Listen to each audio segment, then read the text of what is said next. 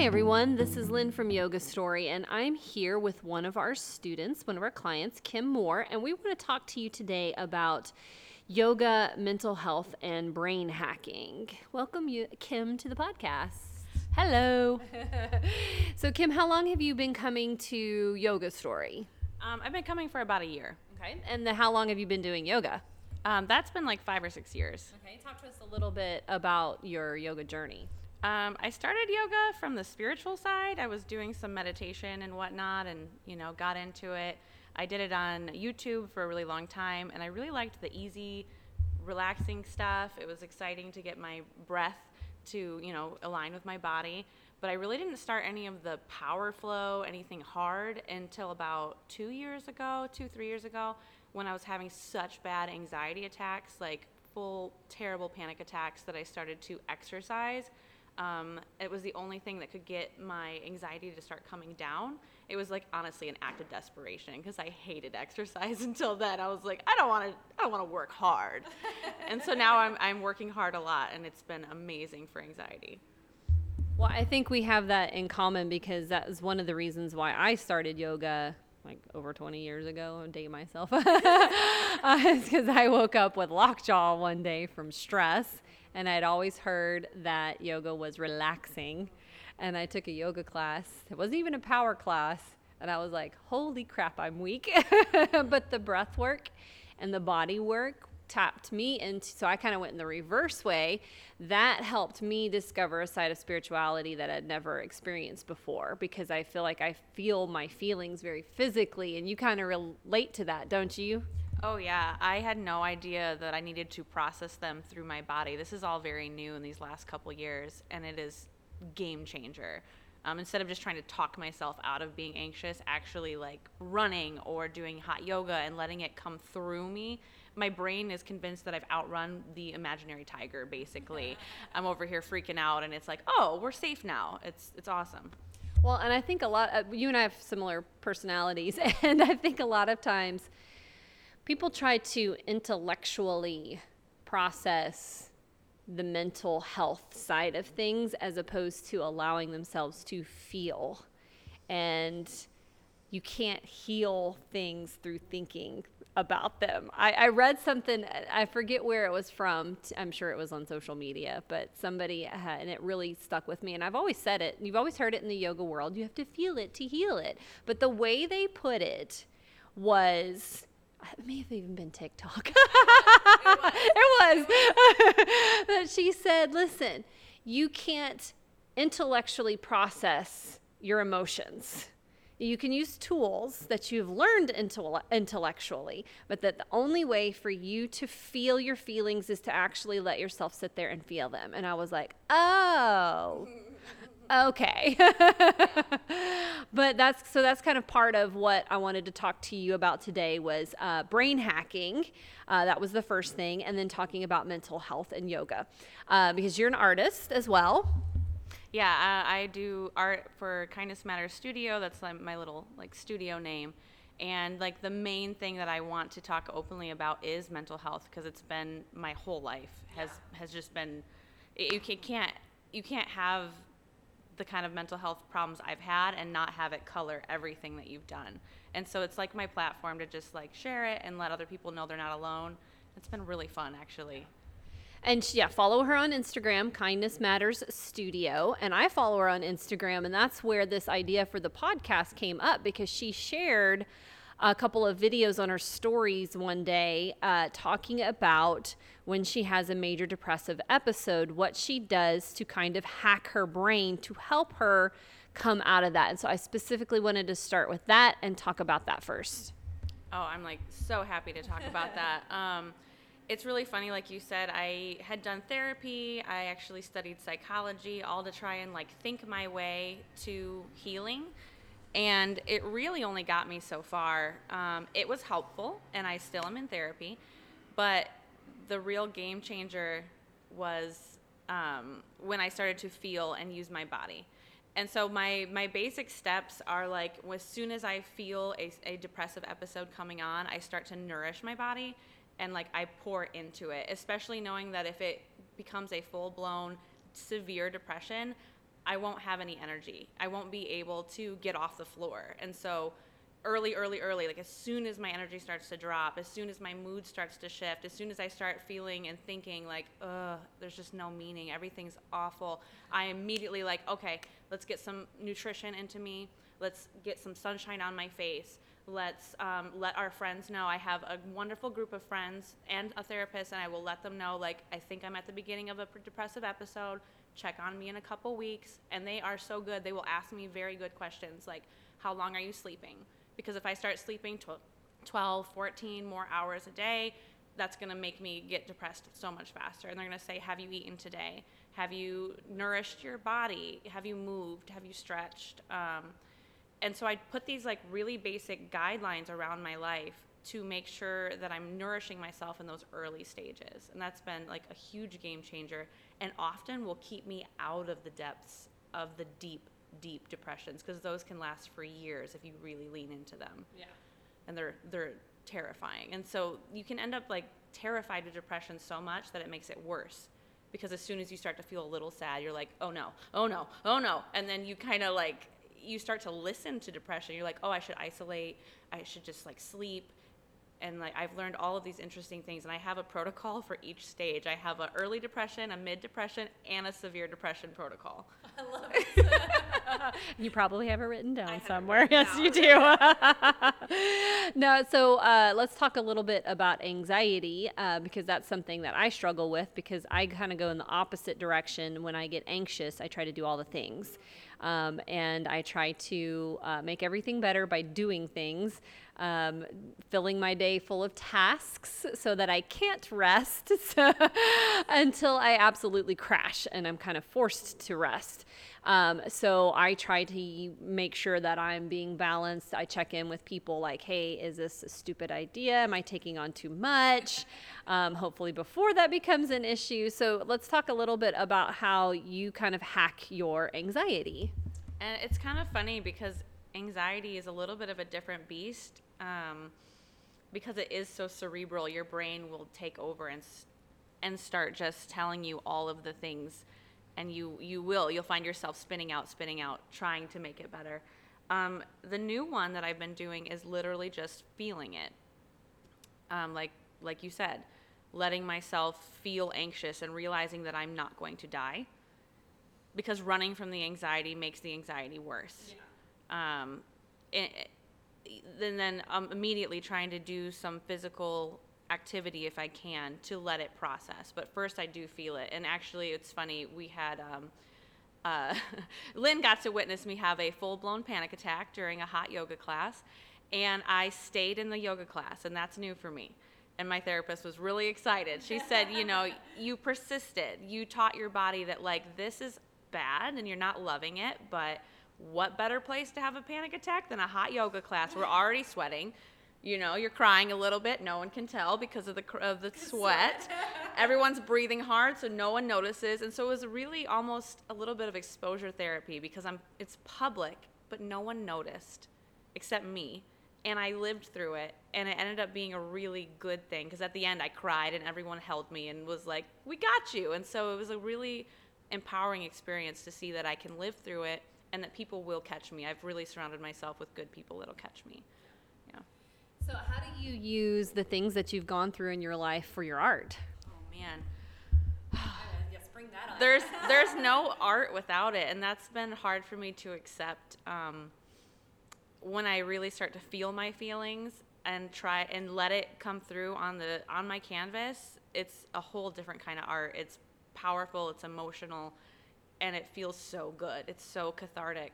And I avoided that for so long because I didn't want to feel my feelings. So I just made pretty things and never wanted to actually put any feeling into it. And I actually got that critique back. I dropped out of art school after one year because they said, This is cold.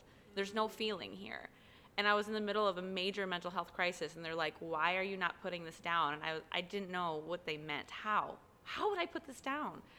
But you have to really sit with it. You have to be okay being uncomfortable. And the weirdest part of all of this is if you sit with your feelings and acknowledge where it is in your body, like tell your brain, be quiet, brain, be quiet. And you're like, where is this? And with anxiety, it's almost always in your chest and your stomach. It's that tightness. And you let yourself feel it. often it'll start to ease up after about five or 10 minutes. It's not nearly as long as you think it's going to be. And that is so weird to me. That's so weird. Like I spent years avoiding this and then five minutes of it and I'm, I'm already like down a notch. That's, that's wild. And so I will, I will sit with the feeling and then I'll just let kind of images and colors come to my brain and I will get it out on canvas. And it's a lot of abstract art lately to get it out and it feels so much better than avoiding it, running it from it, trying to avoid discomfort. That's basically what I was doing before. Well, and I think that's a kind of an epidemic of people avoiding discomfort because they don't want to feel those things that make them feel uncomfortable. And a lot of feelings can make you feel uncomfortable a lot of them. But I really love you using that feeling, that uncomfortableness to create. As I think that if people will allow themselves to sit with something uncomfortable as opposed to trying to escape it, um, and I've Julie and I talked a lot about alcohol use in our podcast when we talked about sobriety um, as a way to numb some uncomfortable feelings and it wasn't really anything major, it was just like persistent, low level uncomfortableness with our lives. Um, the, when we stopped doing that and I went to my therapist and I was like, why am I feeling so many feelings? There's so many feelings now. And that was why. She was like, your subconscious is waking up. But I feel like a lot of, there's a lot of people with untapped potential, and it doesn't even have to be good art. Yeah. Like, yeah. oh, make bad art. Please make bad art. I make a lot of bad art and I make good art. I make both. But you can't make good art unless you just let yourself make bad art. Yeah. Just get it out. It's yeah. fun. Yeah, well, and that's what I think that's also what's great about TikTok is that people are getting like letting themselves be creative and letting themselves be cringy, as the, my 14 year old would say, because they're allowing themselves to express the feelings that they're feeling inside and maybe five people will see it and maybe 50,000 people will see it. But it's like it doesn't matter if it's good or bad. Just create. Just allow yourselves to move through what you're feeling and create something without judgment about what it looks like. Oh yeah, there's. It's funny because a lot of people will say, "I just don't have a creative bone in my body," and then it's they will then say, "Well, I hate being vulnerable. I really hate, you know, being uncomfortable." And I'm like, "Oh, you have creativity. You just the the vulnerability gets you, because creativity is vulnerable. It's so scary. You're putting yourself out there, especially if you're in like a group class or you are sharing it. It's really scary, but if you let yourself do it, it's just so rewarding." So, what would you say? say somebody's listening to this and they're like, oh, that's me. I have problems being vulnerable, or I have problems. Uh, and I don't like to use that word, or I don't allow myself. How about that? I don't allow myself to be vulnerable, or I don't allow myself to feel my feelings because they're uncomfortable. What would you tell them is the first step to being able to do that? Oh man, that's tough because there's so many different ways to to try out some vulnerability. Um, and maybe a really nice way would be to be vulnerable with someone who's really safe, who you can really know that they're not gonna they're not gonna bite you, they're not gonna laugh at you.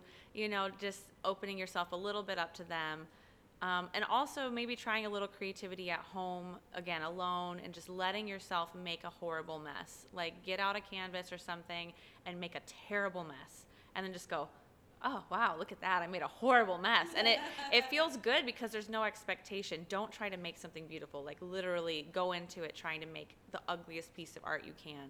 It can be a really healthy wonderful thing. And you can always paint over it a million times. Um, and funny enough another good one is to do yoga because yoga especially as you progress it gets uncomfortable. And you meet that edge. You really meet that edge of like discomfort and being okay with it. When you're when you're you know doing your 20th chaturanga and you're just like okay. Especially if you come to my if class. you come to lynn's class she loves chaturangas it was a shocker to my system. But that discomfort you breathe through it and you realize that you're okay. You're okay. It's okay. It's okay. Yeah. Well and i think that's I, I know that I preach that a lot when people get onto their mats, that the physical aspect and I have struggled with this in the in the yoga circle because I feel like I'm a kind of stick out in the yoga circle and not in a great way. but that I, that I really love the physical part of the practice. Um, and I know that there's so many people that poo-poo the physical asana and saying that that it's like with, without meditation, physical asana is just gymnastics. And it's like, well, no, I mean we preach so much about the mind, body, and spirit being connected that if you leave out the body part, you can't leave out the body part. You like it's I think in Western culture, we're so disconnected from our body that I am really here for the physical practice. I was shocked right away when I started to yoga, and I go, I've been living this long, and I've never once made my breath me- match anything in my body. Yeah. And breath work is a fantastic way to handle mental illness as well. It's great for anxiety, it's great for depression. You can change just a little bit of your mood just by changing your breath. So, learning to move with breath is fantastic and i'm here for the physical practice i think it's i think it's fantastic for our culture. We need it. We yeah. need it. Because we're not connected to the body. Instead we see the body as an object instead of understanding the connection of how emotions especially ones that are not processed and not felt stick and stay inside the body and they turn into something else. So like we just had an explicit class, just not right just now, but like we we did an explicit class here at Yoga Story where it was hot, hard, and the playlist had a bunch of cursing in it. And the reason why I did that was because I read somewhere, and and because I had been feeling like that. Like I had done some uh, personal practices to some of those songs on the playlist, and it felt so cathartic. But I had read somewhere that anger I'm sure it was TikTok. All right, one of those uh, psychiatrists or psychologists on TikTok. Uh, that anger is just misplaced sadness in the body. And it's just like, oh, that's so very true. Anger does feel like misplaced sadness in the body or transformed sadness. And that's the thing about feelings is that they're actually also very similar panic and excitement have very similar symptoms. You know, heart rate goes up, breath starts to to increase, uh, you know, that kind of thing. Flushing to the face can be panic or it can be excitement. But sometimes, depending on what we're dealing with, either somebody who's not aware of how to feel their feelings or even PTSD, like sometimes a body or a brain cannot literally distinguish between the two. And that's a whole other realm of mental health that needs to be treated appropriately. But point being is that if we allow ourselves to feel those feelings and feel them physically and process them as they go through specific stages. So, sadness doesn't always stay sadness, it can morph into anger, which can morph into something else, which can morph into something else. And if we never allow ourselves to feel it, ultimately it can, not always, but it can become something like addiction, uh, alcohol abuse, food abuse, you know, things like that, because we never actually dealt with the root problem. Absolutely. So, um, so I want you to talk about one of your pieces that we have up here at the studio that I just absolutely love, and I'm springing this on her in the last second. so, um, but it is a picture. It is a um, a piece of art. I don't want to say picture. It's a piece of art that depicts um, an outline profile of a person their um, spinal column and their brain. And it almost looks like little flames coming off their brain. So I want you to talk through that and what inspired you to make this piece.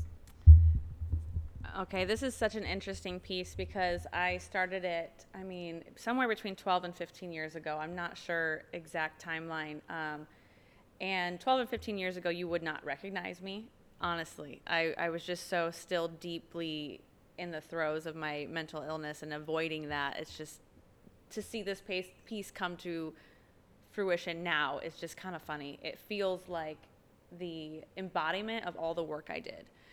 Um, so this piece, it you can see it's kind of a smoky outline, and it looks like almost a child's outline. And then I knew 12 or 15 years ago that I wanted to do a anatomically correct representation of the connectome, which is all of the neural connections in your brain and spinal cord. And it's a lot of little lines. It's very detailed and is very complex.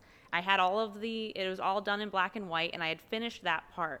And then I could not do the colored lines. Over and over, I would try and do them over and over, and I would panic. The vulnerability was too much, the risk of ruining it because I already liked it and I would panic and paint over it. It's been painted over so many times. I would panic, paint over it, panic, paint over it. And so this year, after I really touched into this discomfort and got into painting um, a little more emotionally, I would say, because I've been painting my whole life, but I finally tapped into the the real creative side.